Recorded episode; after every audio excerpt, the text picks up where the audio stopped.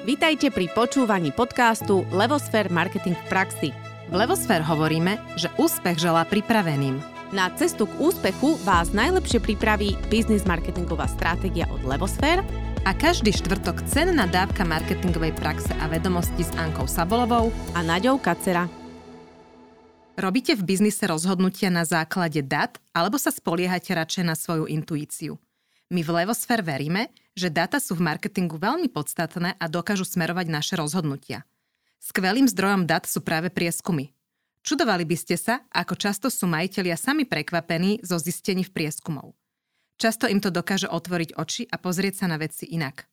Preto sa veľmi tešíme, že dnes môžeme v podcaste privítať Romana Pudmarčíka z prieskumnej agentúry Ipsos, s ktorým sa porozprávame o prieskumoch, dotazníkoch a prieskumoch zákazníckej skúsenosti. Roman, vitajte v našom podcaste. Dobrý deň, ďakujem za pozvanie. Dobrý deň. Roman, vy ste vyštudovali sociológiu na Masarykovej univerzite. Od roku 2016 pracujete v prieskumnej agentúre Ipsos, kde riadíte Customer Experience oddelenie. Venujete sa predovšetkým skúmaniu zákazníckej skúsenosti, spokojnosti a prieskumom verejnej mienky. Tento podcast, ktorý práve nahrávame, je súčasťou série 4 podcastov Prieskum v praxi, ktoré nám prináša práve Ipsos. Prvú epizódu už máme za sebou, rozberali sme tam zistenia zo štúdie Global Trends Report a dnes tá druhá časť tejto série bude pojednávať o tom, že prečo prieskum, o čom prieskum, na čo prieskum, čo mám z toho. Úplne také tie basic veci, ktoré by sa možno zdali, že jednoduché na odpoveď, ale častokrát, keď sa s klientami bavíme, nechápu úplne, že prečo je to také potrebné. Takže začneme hneď s tým z hurta. Vlastne, na čo potrebujeme prieskum? Na to sa dá pozerať z viacerých takých uhlov pohľadu. Ale ak to máme tak zovšeobecniť, tak najzásadnejšie otázky, na ktoré nám prieskum odpovie, je čo? V podstate čo sa deje? Aká je situácia napríklad na trhu? Čo si myslia naši zákazníci? Čo si myslia naši potenciálni zákazníci? A to nestačí, že ja viem, čo sa deje? To potrebujem si to skúmať? A boli takí ľudia, ktorí si mysleli, že vedia, čo sa deje a hlboko sa mýlili. História pozná také prípady. My často napríklad rádi používame príklad Stevea Ballmera z Microsoftu, ktorý pri uvedení nového iPhoneu, alebo teda prvého iPhoneu, tvrdil, že to je drahý produkt, nemá fyzickú klávesnicu, nebude pre ľudí zaujímavý, má aktuálne nulové predaje a pritom Microsoft produkty majú veľké zastúpenie. A všetci vieme, ako to dopadlo. Tento pán sa spoliehal na svoj úsudok, predpokladal, že vie, aký je trh, vie, čo sa bude diať, ale nebola to pravda. Vieme, že teda Microsoft je prakticky mŕtvý na poli, teda samozrejme majú tam nejaké aktivity, ale sú marginálni hráči na poli smartfónov. Naopak Apple dominoval dlhodobo v predajoch a napriek tomu, že tie telefóny boli drahšie výrazne ako to, čo sa predávalo, alebo to, čo sa predáva teraz, tak stále sú úspešní hráči. Čiže možno aj Nokia by vtedy pomohol taký prieskum. A môžeme mať ale otázku, keby sa vtedy urobil prieskum, že by si ho teda spravili, zistili by niečo, lebo však už aj Henry Ford povedal, že keby som sa pýtal ľudí, čo chcú, tak povedia rýchlejšie kone, že nie je to niekedy o tom, že jednoducho treba dať aj na tú intuíciu. Občas tá intuícia naozaj fungovať môže, ale nie vo všetkých prípadoch. V drvivej väčšine prípadov je to dobre mať podložené dátami, pretože len vtedy viete, že ste si istí, ako sa rozhodujete. To je v podstate aj motto našej spoločnosti a my ho používame, pretože je veľmi presné. Že keď máte nejaké dáta, viete, z čoho vychádzate, viete, ako vyzerá tá situácia, tak sa dokážete rozhodnúť lepšie. A v tomto momente, ak by si napríklad ten Microsoft alebo Nokia spravili ten prieskum a spravili by si v podstate nejaký test konceptu, tak by zistili, že no tak tým ľuďom to celkom vyhovuje, pretože tú fyzickú klávesnicu nepotrebujú. Po 2 dňoch používania zistia, že sa dokážu naučiť písať na obrazovke, ako to robíme všetci teraz. A že to pre nich veľmi zaujímavé, pretože je ten telefón štýlový, je rýchly, povedzme, a vyhovuje im. Takže pokiaľ by si spravili takéto testy, pravdepodobne, alebo teda rozhodne ten výsledok by bol iný ako tá intuícia, ktorú ten pán mal. Mhm. Dobre, ja som vás tak prerušila v tej odpovedi, čiže jedna vec, že firma teda potrebuje prieskum, aby sa vedela dobre rozhodovať, napríklad v tomto. Je ešte niečo iné, čo prieskum môže priniesť? Takto ja sa možno ešte vrátim k doplneniu tej otázky, pretože to prvé ten prvý otáznik, na ktorý nám odpovedá prieskum, je čo? Že čo sa na tom trhu deje a kto vyzerá. Samozrejme druhý otáznik alebo druhá otázka je ako alebo prečo. Prečo sa to deje. Čiže nezistíme len to napríklad, že 50% ľudí si myslí konkrétnu vec, ale snažíme sa zistiť aj prečo tomu tak je. Na základe čo sa rozhodujú, prečo si toto myslia, ako svoje rozhodnutia vysvetľujú.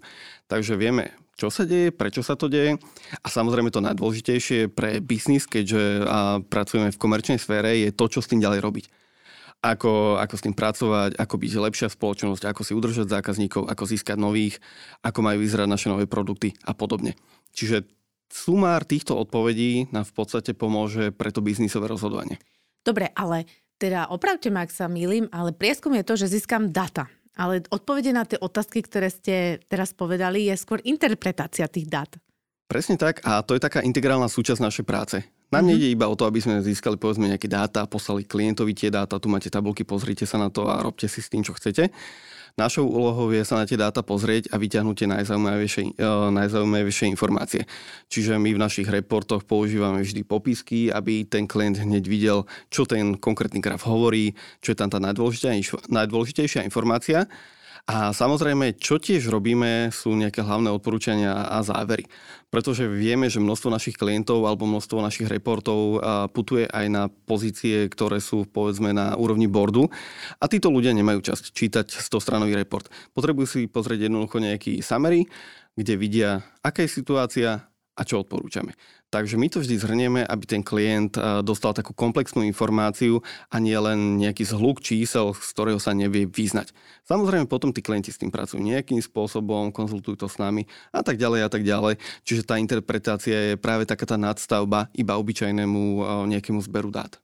A kedy firma vie, že má urobiť prieskum? Aké sú nejaké signály? Lebo však zväčša počas roka je strašné množstvo otázok, ktoré potrebuje firma riešiť a nemôže na každú si robiť prieskum. Čiže čo je ten signál, ten indikátor toho, že teraz je čas urobiť prieskum? Napríklad, presne ako ste povedali, keď potrebujú spraviť nejaké zásadné rozhodnutie. To znamená, že potrebujú sa rozhodnúť, ako má vyzerať ten nový produkt. Ako má vyzerať tá naša nová služba. Alebo zistia, že zrazu máme veľký odliv zákazníkov. Čo sa deje? Je za tým konkurencia, je za tým nespokojnosť s našimi službami. Napríklad robíme aj zamestnanecké prieskumy.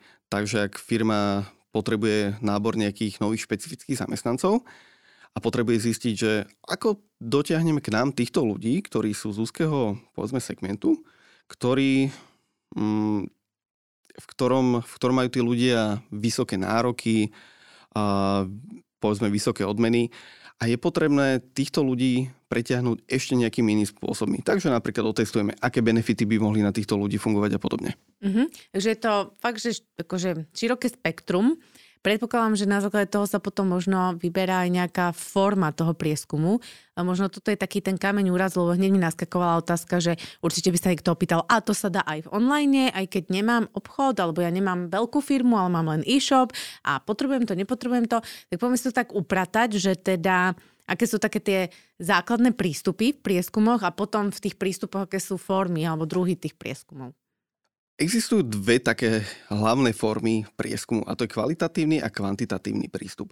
Samozrejme, obomi spôsobmi sa môžeme pozerať na rôzne témy, pretože u nás v slovenskom Ipsose tvoria základ v podstate prieskumy zákazníckej skúsenosti a verejnej mienky, prieskumy marketingu, to znamená, že sa pozeráme na produkty, na značku a na podobné veci, alebo napríklad mystery shopping. Čiže existujú rôzne druhy prieskumov, ktoré sa dajú robiť aj tým kvalitatívnym, aj kvantitatívnym spôsobom. Možno, aby sme posluchačom priblížili, čo tieto spôsoby znamenajú. Tak kvantitatívny sa robí väčšinou na veľkej vzorke. To znamená, že záleží to samozrejme od toho, aký ten základný súbor je, či je to nejaká špecifická populácia, alebo napríklad celá populácia Slovenska, kde napríklad spravíme reprezentatívny prieskum na vzorke 1000 ľudí. Naopak ten kvalitatívny, ten je realizovaný na menšej vzorke ľudí a často sú to napríklad individuálne rozhovory, skupinové diskusie, asistované nákupy, etnografia, že s tými ľuďmi chodíme, pozorujeme, ako žijú, ako sa správajú, ako používajú niektorý produkt, ako sa správajú pri výbere služby, prípadne nejaké testovanie user experience, čiže tí ľudia používajú napríklad stránku konkrétnej spoločnosti a pýtame sa ich, tak viete nájsť napríklad to, že sa chcete prihlásiť? alebo kde nájdete kontakty na týchto ľudí, ktorých potrebujete. Čiže existujú rôzne spôsoby, ktoré často napríklad aj kombinujeme. Uh-huh. No a kedy by sme si mali zvoliť kvantitatívny a kedy kvalitatívny prieskum? Ten kvalitatívny prieskum je vhodné zvoliť v prípadoch, keď sa potrebujeme dostať napríklad viac do hĺbky. Uh-huh. To znamená, že máme nejakú ideu, nejaký koncept, ale chceme sa dozvedieť všetky detaily. Ako napríklad tí ľudia, ako už som spomínal, že používajú ten produkt a dozvedieť sa všetky také tie nuancy, pýtať sa ich na detaily. A keď nám povedia, že napríklad, no, tak používam to týmto spôsobom, tak nasleduje otázka, a prečo to takto používate? Že čo vás k tomu inšpirovalo? Aby sme sa naozaj dostali k tomu detailu, ktorý je naopak pri tom kvantitatívnom zisťovaní skrytý, ale naopak to kvantitatívne zisťovanie nám umožní opýtovať práve napríklad reprezentatívnu populáciu Slovenskej republiky a podobne. Čiže to sú také tie tvrdé dáta. Mm-hmm. A na základe, presne, s ktorými sa dá ďalej pracovať. Ja mám potom takú otázku, možno bude trošku taká rypavičná, ale je veľa prieskumov tých kvantitatívnych, ktoré majú, že na 2000 ľuďoch bolo zistené a 3000 ľudí povedalo. A my sme sa tak stretli s informáciou, že ono štatisticky je úplne postačujúce mať vzorku 100-200 ľudí, povedzme, že tých 200, a že nad 200 ľudí už akékoľvek množstvo ľudí sa dopytuje, tak je úplne jedno, že ten výsledok je stále rovnaký, že potom už ide len o takú tú akože marketingovú silu, že to také množstvo ľudí povedalo. Je to tak, čo je to minimum, ktoré je naozaj potrebné a všetko nad to je už úplne že irelevantné? Tak, ono to opäť závisí od veľkosti tej základnej vzorky. Napríklad pozeráme sa na obyvateľov Bratislavy, pozeráme sa na používateľov konkrétnej značky smartfónu alebo pozeráme sa na celú populáciu Slovenskej republiky. Ono to môže tým pádom variovať. Taký štandard pri slovenskej populácii je 1000 respondentov. Hocičo na to už by bolo irelevantné a drahé pre klienta. Napríklad my to ani neodporúčame. Často napríklad klienti prídu s tým, že no tak my chceme repreprieskum, ale na 2000, 3000, tak my povieme, viete čo, nemá to zmysel, pretože tá štatistická chyba sa už tak výrazne znižuje nad 1000 respondentov Slovenskej republike, že by to bolo míňanie vašich peňazí. Takže my to otvorene povieme, že poďme sa orientovať na tú 1000. Ak sa chceme pozerať napríklad na obyvateľov Bratislavy, tak na 200-300 ľuďoch dokážeme urobiť reprezentatívny prieskum. Samozrejme, ak nás zaujíma pohľad celkovo obyvateľov Bratislavy, ak sa nechceme pozerať napríklad na jednotlivé mestské časti. A ešte k tej kvalite potom, tam je aké množstvo ľudí, ktoré je potrebné na dopytovanie, aby to malo nejaký zmysel a prinieslo to tie relevantné výsledky, čo očakávame? Ono sa to opäť môže líšiť podľa toho, čo potrebujeme zistiť a akú metódu používame. Pokiaľ používame napríklad tie skupinové diskusie, tak my štandardne robíme, že sa stretne 6 až 8 ľudí s našim moderátorom. Takéto diskusie môžu byť opäť v závislosti od toho, čo skúmame, aké skupiny skúmame. Či už nejaké dve, môžeme ich robiť, povedzme 5, 7. A pokiaľ potrebujeme nejak fragmentované mať tieto skupiny. Ale ak robíme prieskum, kde potrebujeme jednu cieľovú skupinu, tak povedzme 2-3 focus groups sú postačujúce. Pri tých individuálnych rozhovoroch rovnako na nejaké 10 už dostaneme údaje, ktoré sú relevantné a ktoré nám poskytnú tie informácie, ktoré potrebujeme. Tak ono to asi predtým je teda nejaký predvýber, hej, že si definujete celovú skupinu persóny a tak ďalej. Čiže predpokladám, že to nejak štatisticky rozložíte. Čiže fakt tých 10 ľudí stačí, ale oni nie sú náhodne, že ide po ulici a vyberiem. Že to má svoj zmysel. No, dobre. A teda k tým respondentom, lebo to sa často tak akože pýtajú, však v podstate aj naši klienti. Dávate im niečo za to, že odpovedajú, alebo nedávate? Zase to závisí. Motivujete ich, alebo nemotivujete? A keď tak koľko? Nie, pýtam sa preto, že to sú fakt, že praktické otázky, ktoré vždy tak prídu, že no a čo keď on odpovie len preto, že a preto, a čo vlastne on za to má, a prečo to vlastne ten človek robí, takže ako je to? Presne ako hovoríte, tých ľudí treba v niektorých prípadoch motivovať.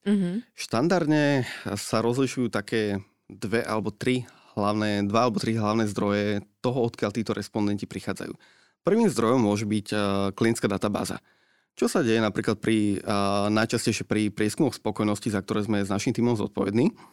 Potom je to napríklad náš online panel, kde máme ľudí, ktorí sú zaregistrovaní a ktorí dostávajú odmeny za to, že vyplňajú tieto dotazníky. Ale pokiaľ chceme napríklad merať konkurenciu pre nejakého klienta, tak my nemôžeme osloviť alebo nemáme ako osloviť klientov konkurenčnej, povedzme, banky, konkurenčného operátora. Preto potrebujeme náš online panel, kde vieme o týchto ľudí. Vieme o týchto ľuďoch, aké služby využívajú, aké produkty, koľko majú detí, aké majú príjmy a tak ďalej. Čiže pokiaľ nám príde zadanie, že potrebujeme nejakú konkrétnu skupinu, tak my na tom našom online paneli vieme týchto ľudí získať. A potom, pokiaľ ide o nejaké špecifické cieľové skupiny, alebo cieľové skupiny práve pre tú kvalitatívnu metodológiu, kde si určíme napríklad, že potrebujeme ľudí vo veku od 20 do 30 rokov, ktorí sú flexitariáni, tak v tom prípade postupujeme tak, že máme rekrutátorov, ktorí týchto ľudí zháňajú a ktorí samozrejme dostanú odmenu za to, že ich narekrutujú, ale aj tí ľudia, ktorí sa zúčastnia tých skupinových diskusí, tak dostanú za to nejakú odmenu. To majú finančné odmeny? Áno, dostávajú finančné odmeny, niekedy sa dávali, alebo iné spoločnosti mali napríklad tie online panely postavené tak, že ste dostávali body a za to ste si mohli vybrať nejaké odmeny. Ale v súčasnosti vieme, že tá finančná odmena je najvhodnejšia. Ako teda vy dojdete k tomu, že máte nejaký online panel alebo že niekoho narekrutujete takou... Ako sa to robí? Idú po ulici, dá nie? Sa si to nezažila, že idem po ulici a odchytávam? No vlastne zažila, len ja to vždy ignorujem, takže preto som sa tam nedostala, lebo ešte nikdy som sa nedostala do prieskumu. Rekrutácia väčšinou nebýva priamo takto z ulice. Väčšinou to býva tak, že tí naši rekrutátori majú množstvo kontaktov, pretože to sú ľudia, ktorí to robia profesionálne. A pokiaľ ich zadáme, že potrebujeme získať takúto a takúto skupinu, tak on už vie, alebo ona vedia, na koho sa obrátiť, kto ich môže nakontaktovať na týchto ďalších ľudí a tak ďalej. Čiže sú to skôr také osobné kontakty, aby sa nestalo, že na ulici vám niekto povie, že áno, tak ja som programátor a zarábam toľko a toľko a reálne to nebude pravda. Áno. Čiže tieto dáta musíme mať potvrdené. A tá prvá skupina, ktorú som spomenul, tak to sú práve ľudia z databázy klienta, takže nám tieto údaje prídu a pokiaľ zbereme napríklad online, tak im to rozošleme na maily alebo im prípadne zavoláme a títo ľudia sú ochotní odpovedať, pretože ak využívate nejaký produkt alebo nejaké služby, nejaké spoločnosti, tak veľa ľudí je ochotných sa podeliť o svoje zážitky, takže je to tak, že sú ochotní sa ľudia podeliť o svoj názor? Samozrejme, ono to variuje aj od odvetvia, aj od aktuálnej situácie a tak ďalej, ale rovnako pokiaľ ste spokojní, tak tí ľudia to vyplnia, pretože povedia, že áno, ďakujem. Často máme napríklad aj, že chceli by ste niečo odkázať tejto spoločnosti a tí spokojní tam píšu, že super, ďakujem, som dlhodobý klient, všetko funguje, ďakujem konkrétnemu pánovi Horvátovi a tak ďalej, čiže sú ochotní. A pokiaľ naopak sú tí ľudia nespokojní, tak rovnako chcú, aby tá spoločnosť počula, s čím sú nespokojní. Ja chcem, aby ten môj problém riešili, aby sa mi ozvali, aby o tom počuli, že ja nechcem platiť za toto a za toto, alebo keď ju za toto platím, tak nech dostávam niečo extra. Čiže tí ľudia naozaj, aj keď dostanú takýto mail s tým, že vyplňte nám dotazník, tak sú ochotní. Potom samozrejme máme aj situácie, keď tých ľudí môžeme motivovať napríklad súťažou, keď to ešte nie sú vaši klienti. Máme jedného klienta z oblasti automotív a oni dostávajú tzv. Kontakty tých ľudí, ktorí vyplnia napríklad, chcel by som prísť na pobočku tohto dílera a vyskúšať si toto auto. A tým, že to ešte nie je váš klient, tak nemáte voči nemu vybudovaný vzťah a tak ďalej. A títo ľudia sú napríklad motivovaní tým, že môžu vyhrať auto na týždeň. Mňa by zaujímalo, keď niekto si chce urobiť prieskum sám, lebo však sú firmy, ktoré proste chcú niečo rýchlo zistiť a nebudú na to oslovať prieskumnú agentúru. Na čo si dať pozor? My sme napríklad zažili, že ten klient si robil takto prieskum a úplne zignoroval socdemo, lebo však na čo mi to je. No ako na čo si dať teda pozor? Čo sú také najčastejšie chyby alebo na čo netreba zabudnúť, keď niekto si robí prieskum aj vo vlastnej réžii? Takto tých chýb tam môže byť viac, alebo na všetkých frontoch sa môže vyskytnúť chyby. Čiže neviem, či by som to úplne takto dokázal špecifikovať, že na čo si dávať pozor. Skôr je tam dôležité to, že má ten človek skúsenosti alebo vzdelanie na to, aby ten prieskum mohol robiť. Lebo množstvo napríklad firiem má aj vlastné výskumné oddelenia, kde pracujú štandardní výskumníci, ktorí pracujú s prieskumami a tak ďalej. Ale pokiaľ sa nejaká firma, ktorá je prieskumom nepoboskaná, rozhodne, že ideme do toho, tak väčšinou to nemusí dopadnúť dobre. Ano. Pretože aj zoperovať by ste sa mohli skúsiť same a nič z toho, hej. Nedopadlo by to asi úplne ideálne. Ako to nechcem znevažovať chirurgiu a samozrejme je to zložitejší odbor ako prieskum trhu, ale samozrejme... No ako kedy možno. No toto zaparkujme, hej. Ale samozrejme potrebujete určité znalosti, potrebujete skúsenosti a potrebujete naozaj ten výskumnícky pohľad, ktorý získate buď praxou alebo tým vzdelaním. Takže Z môjho pohľadu, pokiaľ nejaké spoločnosti nemajú skúsenosti s tými prieskumami, vždy je vhodné minimálne ten dotazník alebo to spracovanie dát konzultovať aj s niekým, kto s tým skúsenosti už má, pretože len tak dostane ten dotazník do tej podoby, alebo nie dotazník, ale samotný ten prieskum, ktorý potrebuje, do tej podoby, ktorá mu dokáže poskytnúť tie informácie, ktoré potrebuje. Možno, ak ste sa pýtali na takú najzásadnejšiu chybu, tak ja by som povedal, že to môže byť to, že tí klienti neuvažujú nad tým, že aká je vlastne tá biznis otázka. Že oni si povedia, že toto sú otázky, ktoré majú byť v dotazníku, ale nemajú taký ten nadhľad nad tým, že... Cieľ, že čo chcú zistiť. Presne, že potrebujeme tú biznis otázku, že čo vlastne sa chceme pýtať, nie že čo sa chceme pýtať, čo sa chceme dozvedieť, aká je odpoveď na tú našu najzásadnejšiu biznis otázku. Je dobré mať vopred definované nejaké hypotézy, ktoré my predpokladáme ako firma, a tie si ísť potom overovať tým dotazníkom. Áno, aj to je možné. V niektorých prípadoch sa to dá, v niektorých sa to nedá, ale toto sú napríklad často testy konceptov. Že ľudia už majú vyvinutý nejaký koncept, či už produktu alebo služby, ktorý ideme otestovať, majú viac, alebo napríklad pretest reklamy, to znamená, že majú niekoľko možností toho, ako tá reklama bude vyzerať, a tí ľudia to potom testujú, hodnotia to a vyberie sa tá, ktorá je najzaujímavejšia. Stalo sa vám už, že z praxe, že nejaký prieskum nevyšiel? Že sa jednoducho nepodarilo zistiť odpoveď na biznis otázok, na otázku. Lebo my marketéri máme pár takých, potichu poviem, fuck upov, a že ono sa hovorí, že keď pár chyb urobíte, tak potom ste o to lepší. Marketér hlavne v USA, to je veľmi moderné. Čiže sa tak na rovinu pýtam, že či sa to dá aj v prieskumoch, či sa vám to možno stalo a vás to niekam posunulo, alebo je tam toľko tých skúšok správnosti, že neexistuje. My sa to väčšinou snažíme postaviť tak, aby to na tú otázku poskytlo tú odpoveď. Kedy sa môže stať to, o čom hovoríte, je to, že naozaj tie názory populácie alebo tej našej cieľovej skupiny sú také nejednoznačné, že nám to povie, že tak oplatí sa nám spustiť ten produkt presne, alebo všetci ľudia povedia, že neviem, tak povieme si, že no dobre, tak tu je nejaká prekážka a poďme sa napríklad na to pozrieť tou kvalitou. Zistíme, prečo tí ľudia hovoria, že... Čiže sa vlastne ešte dopýtate. Presne, že neviem sa k tomu vyjadriť, že prečo to tí ľudia hovoria, že kde je tá bariéra, že sa nevedia rozhodnúť, či ten produkt alebo tá služba sú pre nich napríklad tie vhodné, alebo nevedia sa rozhodnúť, že či by boli zamestnancami tejto spoločnosti. Poďme sa porozprávať o tom, v čom je ten problém, v čom to vidíte a čo by vás napríklad motivovalo, aby sme išli do tej hĺbky. A pretože takto sa snažíme postupovať, že kombinovať tie metódy. Pokiaľ narazíme na limit nejakej metódy, a nevieme, čo sa deje, nevieme niečo vysvetliť, tak sa snažíme to vysvetliť práve tými inými metodami, ktoré nám pomôžu napríklad ísť do tej hĺbky. A ako máte skúsenosť s klientami? Dajú si oni poradiť? Nie je to niekedy tak, že keď ten prieskum nevidia, ako chcem, tak si ho nevšímam. Lebo to mám tiež z praxe. Väčšinou teda niektorí moji nadredení to rozhodli inak ako prieskum. Ani to nedopadlo. Takže máte takúto skúsenosť? Áno, aj stávajú sa rôzne veci. A čo potom robíte? Ako, čo vlastne tá prieskumka musí potom, aký postoj zaujmete? Že toto je naše odporúčanie, ale je to vo vašich rukách, hej? Presne tak, my vždy dáme tým klientom odporúčania. To znamená, že toto sme zistili, to vidíme v tých číslach, to nám povedali tí ľudia. Takto to vnímame my. Z nášho pohľadu odporúčame robiť toto a toto. A potom je samozrejme v rukách už tých exekutívcov, toho klienta, aby sa rozhodli, či na základe tých čísel našich odporúčaní budú ďalej pracovať, alebo sa rozhodnú iným spôsobom uchopiť túto situáciu. Takže to už my úplne neovplyvníme a pokiaľ sa rozhodnú inak, tak je to ich rozhodnutie, s ktorým už v podstate nič nespravíme ako prieskumná agentúra. Stretli ste sa už s tým, že vlastne firmy si dali robiť prieskumy, ale na druhej strane nevedeli tí klientovi zamestnanci s tými prieskumami pracovať? A ak áno, poskytujete nejakú službu, že teda jedna vec, lebo je interpretácia, ktorú ste spomenuli, ale druhá vec je ako keby taká tá pravidelná práca s tými prieskumami.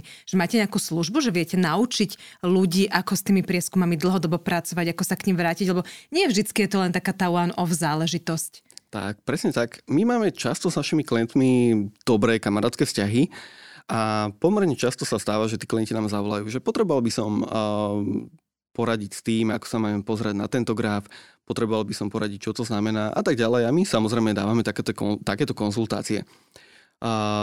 Dôležité pre nás je aj to, že prezentujeme tým klientom tie výsledky. To býva 90% našich štúdií, že máme nejaký report, máme nejaký výstup, ktorý tomu klientovi ukážeme a rozprávame sa s nimi o tom. A to samozrejme nie je len náš klient, ktorý si ten prieskum zadal, ale často tam sedí práve aj ten board a tí ľudia, ktorí o tom rozhodujú. A v tom prípade prebieha taká tá diskusia a pýtajú sa na veci, ktoré im nie sú jasné a my im poskytujeme čoraz väčší a väčší detail. Ale samozrejme poskytujeme aj to, že napríklad naši ľudia môžu sedieť u toho klienta. Toto je vec, ktorú robia najmä naši kolegovia v Prahe a oni posielajú do rôznych veľkých alebo najväčších českých spoločností ľudí, ktorí sú zamestnancami Ipsosu, ale sedia priamo u toho klienta a majú na starosti prieskumy, radia im s prieskumami a podobne. No to je zaujímavé. Dobre, tak posuňme sa trošku v téme. Poďme si rozobrať zákaznícku skúsenosť, lebo na to ste vy, máte na to zamerané, tak by som to povedala. Tak poďme to využiť a zistiť vaše skúsenosti. Tak čo je to zákaznícka skúsenosť? Aká je tá vaša skúsenosť so zákazníckou skúsenosťou? Zákaznícka skúsenosť je viac menej všetko, čo zažívate v kontakte s tou spoločnosťou, ktorú využívate.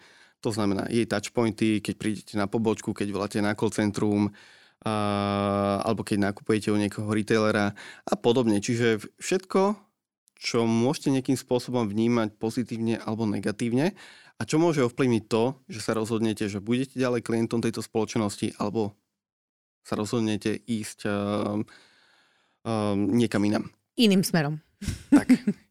Takže tá zákaznícka skúsenosť je dá sa povedať, že pomerne široká, ale čím sa najčastejšie dá vyjadriť, tak to je nejaká spokojnosť alebo odporúčanie, ktorú najčastejšie meriame aj v týchto dotazníkoch a na základe toho potom sa pozeráme na to, či títo ľudia sú spokojní, ktoré skupiny sú spokojné, ktoré skupiny nie sú spokojné a prečo naopak nie sú spokojné a na základe toho vytvárame tie odporúčania, čo s tým robiť, ako s tými skupinami pracovať, aby sme si udržali napríklad tých lojálnych zákazníkov. S čím teraz pomerne intenzívne pracujeme, tak to je tzv. ROXY, čo znamená, že návrat investícií customer experience prieskumov. A v týchto prípadoch sa napríklad prepájajú tvrdé dáta klienta o povedzme nejakej finančnej hodnote jednotlivých klientov alebo zákazníkov spolu s tým, ako hodnotia. A my sa pozeráme na to, že ak napríklad bol niekto nespokojný, potom prebehla nejaká retencia zo strany toho klienta a jeho spokojnosť sa zvýšila, čiže ten klient bude lojálnejší, ostane nám, koľko peňazí nám to reálne prinesie, aby sme videli, že koľko práve tým skúmaním a manažovaním zákazníckej skúsenosti, čo zdôrazním, lebo nejde o to len, aby sme zistili, že čo tí ľudia, prečo sú nespokojní, ale potom tú ich nespokojnosť manažovať, tak a koľko vlastne nám to ušetrilo peňazí. No to je zaujímavý. Áno, zaujímavý rozmer, hej. Áno. A aké sú metódy, akými vieme získavať tieto informácie a merať zákaznícku skúsenosť? Vo väčšine prípadov využívame práve tie klientské databázy a nejaké online prieskumy. To znamená, že klient nám pošle obrovskú databázu svojich klientov a máme dotazníky, či už nejaké trackingové, ktoré bežia pravidelne, alebo nejaký strategický prieskum, ktorý rozpošleme na týchto ľudí a to sa nám následne vráti. Potom, ak sa chceme pozrieť napríklad aj na konkurenciu, tak využijem ten náš spomínaný online panel, ktorý nám poskytne to, ako to vnímajú teda zákazníci alebo klienti konkurencie, dokážeme si tam urobiť porovnania a podobne. Ale pri tých klientoch využívame to, že klienti alebo teda naši klienti majú databázy svojich klientov a zákazníkov. To znamená, že keď im to vieme poslať mailom, SMS-kou alebo prípadne telefonicky, tak stále sú to pre klienta ušetrené peniaze, pretože nemusíme získavať týchto ľudí, nemusíme im dávať odmeny, ale títo klienti jednoducho dostanú ten dotazník do toho mailu, čo je teda tá najlacnejšia forma, ktorú klientom najčastejšie odporúčame, pretože to rýchle, lacné a efektívne a dostanú množstvo odpovedí od tých svojich zákazníkov. My sme sa už čiastočne dotkli toho, že ľudia sú ochotní odpovedať, že nám povedia aj, čo sa im páči a že nám povedia aj, čo sa im nepáči. Mňa by zaujímalo, že či sa toto nejako v priebehu tých posledných rokov zmenilo alebo mení, či sú možno viacej ochotní a pretože ako boli obdobia, kedy ľudia až tak nevyjadrovali svoj názor alebo proste nemali na to čas alebo už akékoľvek dôvody. Takže ako to je teraz? Tvrdili ste teda, že ľudia radi dávajú spätnú väzbu a teda, že či to fakt tak je a či sa to zmenilo počas rokov? Čo sa hlavne zmenilo, takže tí ľudia sú napríklad menej ochotní dlhšie s vami telefonovať. V minulosti sa robil veľký počet prieskumov, presne telefonicky, mohli ste mať dotazníky, ktoré mali povedzme 20-25 minút a tak ďalej. Teraz klientom odporúčame, že pokiaľ pôjdeme robiť telefonicky, lebo je to najvhodnejšia metóda na to, čo potrebujeme zistiť, tak daj mi ten dotazník na 10-15 minút, pretože potom naozaj tá ochota klesá. Pre nás je ťažké týchto ľudí získať, pretože v polovici telefonátu vám tí ľudia položia, alebo už na to nemajú čas. A tým pádom je to opäť cenovo neefektívne. Preto sa snažíme robiť tie preskumy, ak sú telefonické, tak čo najkratšie. A toto rovnako platí aj napríklad pri tých online dotazníkoch. Pokiaľ pošlete dotazník, ktorý má 30 minút, tak pravdepodobne vám to vyplňa 2% ľudí, 3%. Pokiaľ pošleme dotazník, ktorý má 3 otázky a má ho za minútu človek hotový, tak tam sa dostávame na úroveň 10-20%, u niektorých klientov dokonca 50% z tej databázy nám je ochotných odpovedať. No ja som práve že prekvapená, že 10-15 minút, lebo ja mne keď niekto zavolá, tak 2 minúty som ochotná diskutovať a končím. Čiže 10-15 je že veľa času. Ale vieš čo, ja ešte tak poviem také pre pamätníkov. Ja som na vysokej škole robila prieskumy pre spoločnosť, ktorá už neexistuje, ISA. A robili sme ich 45 minút cez telefón a tí ľudia boli ochotní odpovedať.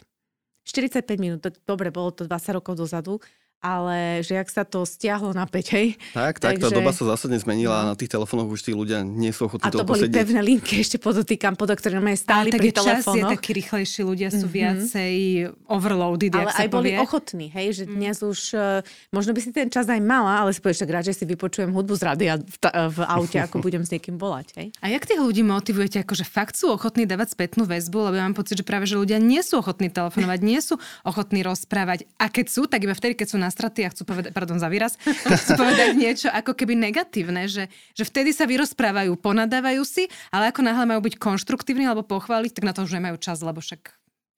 Áno, to je presne dôležité a tu som spomínal, že tí ľudia, ktorí sú nespokojní, tak chcú, aby jednoducho sa tá ich negatívna skúsenosť dostala tomu klientovi, aby si to ten riaditeľ tej spoločnosti prečítal, aby im osobne zavolal a riešil to s nimi. Čiže tí sú ochotní, ale naopak práve tí... Není to objektívne potom. Je to objektívne, lebo to objektívny pohľad toho zákazníka, že akým spôsobom je nespokojný. A tí, ktorí sú spokojní, tak rovnako sú ochotní. Ty nepotrebujú motiváciu, ty jednoducho si povedia, že tak dobre, prišlo mi to, je to dôležitá informácia pre spoločnosť, ktorej som klientom napríklad. My im tam píšeme, že prosíme ich o to, pretože sú to pre nás dôležité informácie, veľmi nám tým pomôžu a tak ďalej. Čiže je tam nejaký formálny, pekne napísaný úvod, ktorý dokáže niektorých ľudí motivovať aj napriek tomu, že napríklad sú spokojní. A u množstva klientov nám napríklad tí spokojní klienti tvoria väčšinu. Pokiaľ by samozrejme nejaký klient mal väčšinu svojich klientov nespokojných, tak mal by problém. Áno.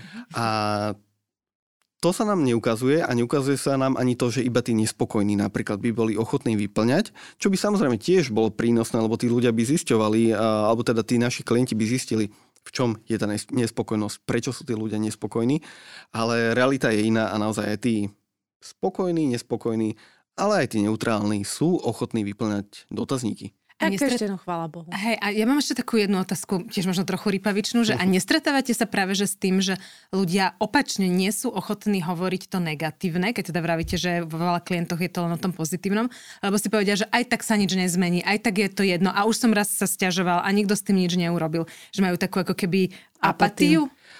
Nie, pretože často tam je napísané, že tento prieskum realizuje spoločnosť v spolupráci s Ipsosom.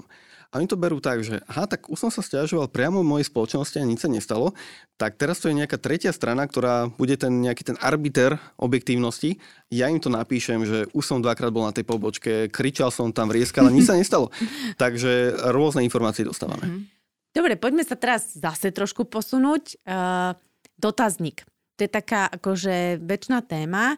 A ja sa tak priamo spýtam, že môžeme sa teda dotknúť toho, ako sa zostavuje, aké sú chyby a tak ďalej, ale čo mňa tak strašne najviac zaujíma, že prečo tam sú odpovede typu neviem, alebo nechcem sa vyjadriť a podobne, lebo teraz keď sa mi z 10 ľudí 9 vyjadri neviem, tak mám problém. Takže aký je ten váš názor? Prečo sa to tam vlastne musí dávať? Či to je nejaká morálna vec, hej, že môžem aj nevedieť, nemám názor, to je výborné, že ako to vlastne v tej vašej prieskumnej praxi je? Ono povinné, nie je povinné používať práve to neviem, alebo povedzme nejakú strednú hodnotu na škále 1 až 5, že použijeme napríklad tú 3, použijeme napríklad škálu 1 až 4. Ono je to skôr tým, že je to nejaká taká metodologická zásada, ktorá hovorí o tom, že človek by mal mať možnosť odpovedať na každú otázku. To znamená, že dostanete otázku, že ako ste spokojná s niečím A vy môžete objektívne povedať, že neviem, pretože napríklad je pravdepodobné, že nie všetci klienti využívajú túto službu. Mm-hmm. Napríklad, ak ich oslovíme bez toho, aby sme vedeli od klienta, že ktorí presne využívajú ktoré služby, tak my tam vyrolujeme napríklad zoznam služieb, ktoré majú ohodnotiť. A pri niektorých môžu povedať neviem alebo nevyužívam. Aby jednoducho mali možnosť odpovedať, aby sa nestalo práve to, že tam takáto možnosť nie je a tí ľudia nám budú dávať krajnú možnosť, že sú veľmi spokojní, nespokojní alebo tú strednú a reálne to nebudú využívať. Čiže ono by to skreslovalo tie výsledky. V takýchto prípadoch je vhodné tam dať tú strednú hodnotu alebo teda neviem alebo nevyužívam, aby sme nemali tie dáta skreslené. Naopak, v prípadoch, keď vieme, že napríklad všetci využívajú túto konkrétnu službu a vieme, že tú odpoveď od nich chceme dostať, lebo neexistuje, že by bol ten človek v našej databáze a túto službu by nemal, tak vtedy sa tomu môžeme vyhnúť a vtedy sa môžeme skôr pozrieť na to takým spôsobom, že použijeme štvorbodovú škálu, aby sme tých ľudí skôr dostali na tú pozitívnu alebo negatívnu časť. A pri tých stredových hodnotách tie sú tiež veľmi zaujímavé v tom, že nám dokážu povedať to, že Práve ľudia majú na to taký ten názor, že nevedia. A poďme si zistiť, že prečo nevedia, v čom je ten problém, alebo ako uchopiť tú situáciu, keď veľa ľudí má taký nerozhodný názor na niečo, čo sa ich pýtame. Uh-huh. Ešte mňa by zaujímalo, že otvorené versus uzatvorené otázky v dotazníkoch. Predpokladám, že skôr v tých kvantitatívnych, než v kvalitatívnych, lebo že tam sú všetky otvorené. Ako k tomu prístupovať? Je dobre to kombinovať alebo dávať len uzatvorené, nech je to ľahšie vyhodnotiteľné. Na druhej strane zase sa možno nedozviem niečo, keď nedám tú otvorenú. A zase je to o tom, že čo potrebujeme zistiť. Ale takým štandardom je, že pokiaľ robíme dotazníky, ktoré sú povedzme aj strategické, ale často aj pri tých trackingových to takto používame, že tie otvorené otázky nadväzujeme na nejakú tú najzásadnejšiu otázku z dotazníka a to už napríklad to, ako odporúčate našu spoločnosť, alebo do akej miery ste spokojní s našou spoločnosťou. A keďže získame napríklad číslo 9,7, tak potrebujeme zistiť, že čo to číslo znamená. My sa tých ľudí potom pýtame. A prečo by ste teda odporúčili? Alebo čo by sme mali spraviť, aby ste nás odporúčali viac, alebo prečo nás neodporúčate? Aby sme získali ten čo najväčší detail, že prečo tí ľudia hodnotili tak, ako hodnotili a čo to hodnotenie znamená. Pretože ak by sme klientovi povedali, že 9,7 je váš výsledok, tak príde otázka, a čo to znamená? A čo s tým? Takže my potrebujeme práve aj tie otvorené odpovede dávať, alebo otvorené otázky dávať aj do týchto kvantitatívnych dotazníkov a najčastejšie viazané na... najčastejšie viazané presne na nejakú škálu alebo na nejakú tú z tých najzásadnejších otázok, ktoré sa pýtame. A mňa by zaujímalo, že ako sa vyhodnocujú tie otvorené otázky, lebo keď si predstavím, že máte 1000 respondentov vám dá nejaký svoj výlev otvorenej otázky a teraz čo, vy to všetko čítate a vyťahujete z toho, že nejaké záchytné body a potom sa to nejak dáva dokopy, čo vlastne, ako to funguje? Štandardne pri kvantitatívnych prieskumoch prebieha kódovanie. To znamená, že výskumník sa na to pozrie, urobí nejaký základný kódovník, že toto sú hlavné skupiny, ktoré sa tam objavujú a potom si na to sadne kóder a zaraďuje to do jednotlivých kódov. Ten kóder ak objaví, že aha, tak tuto je nejaká veľká oblasť, ktorú napríklad ten výskumník prehliadol, tak to doplním, aby sme dokázali nejakým spôsobom kvantifikovať to, čo tí ľudia hovoria. Napríklad tí, ktorí nás odporúčajú, tak zistíme, že 50 z nich, čo je najväčší podiel, z tých, ktorí nám niečo povedali, hovoria o tom, že sú spokojní kvôli cene, napríklad využívajú naše služby zdarma. Mhm. No ale to kodovanie robí systém, či to robí ten človek? To robí človek. Samozrejme, my máme aj kodovanie, ktoré je automatizované a je to trošku tak prenesene povedané umelá inteligencia, ktorá sa nejakým spôsobom naučí a dokáže rozkodovať to, čo sa v tej odpovedi spomína. A to robíme napríklad robíme napríklad prieskumy Google Card. To sa hodí pre spoločnosti, ktoré majú veľa pobočiek, napríklad veľa dealerstiev a podobne. A ľudia im na tie Google karty píšu recenzie. A keďže na tých kartách sa objavujú veľmi podobné názory tých ľudí, tak následne strojovo dokážeme rozkodovať, o čom tí ľudia tam píšu, prečo sú spokojní a nespokojní. Ale pri bežných, povedzme, ad hoc alebo strategických prieskumoch pre našich klientov, tak najčastejšie využívame stále to kodovanie, že náš koder si k tomu sadne a priradí tam konkrétne kódy k tým odpovediam respondentov. Dobre, posuňme sa teraz ešte ďalej a to už do takej akože praxe. No predpokladajme, že som sa teda presvedčila a chcem prieskum. A mám taký pocit, lebo to má väčšina klientov, že to je neskutočne drahé. Poďme si to tak nejak usmerniť, že dokáže mať prieskum aj, ja neviem, keď nechcete presnú sumu, tak aspoň, ja neviem, od 2 do vyššie, alebo od 3 do vyššie. Ako si mám urobiť predstavu? Hej, ja viem, že teraz mi odpoviete, že podľa toho, aký prieskum. Ale už máte odpoveď.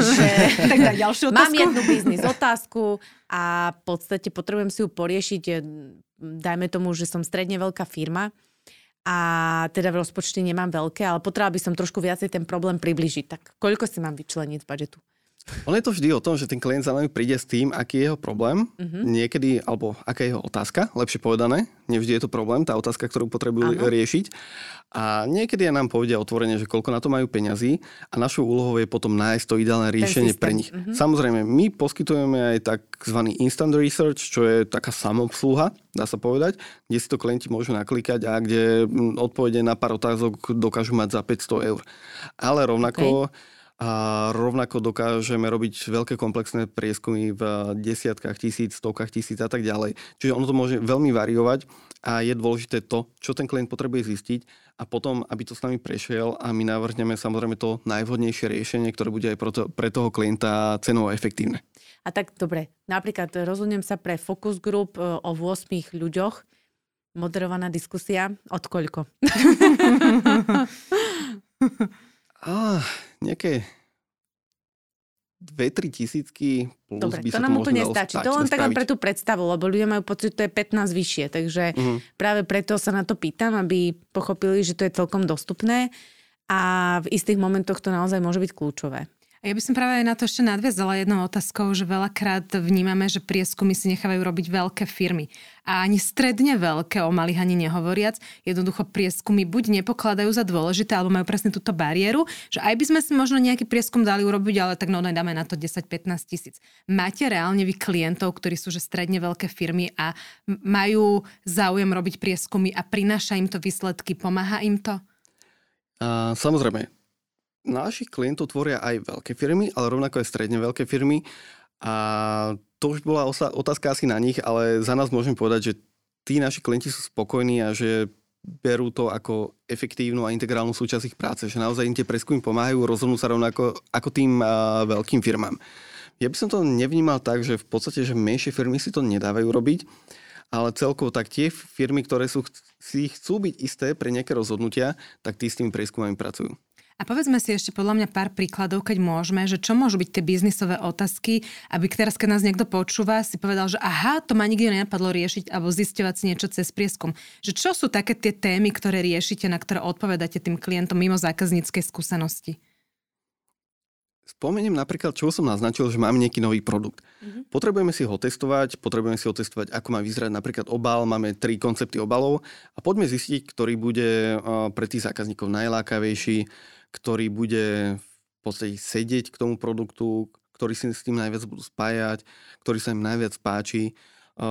Rovnako som spomínal napríklad tie reklamy.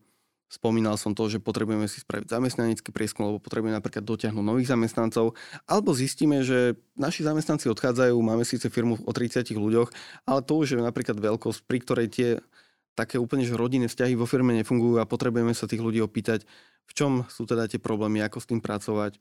A rovnako odchádzajú na zákazníci, poďme to nejakým spôsobom riešiť, alebo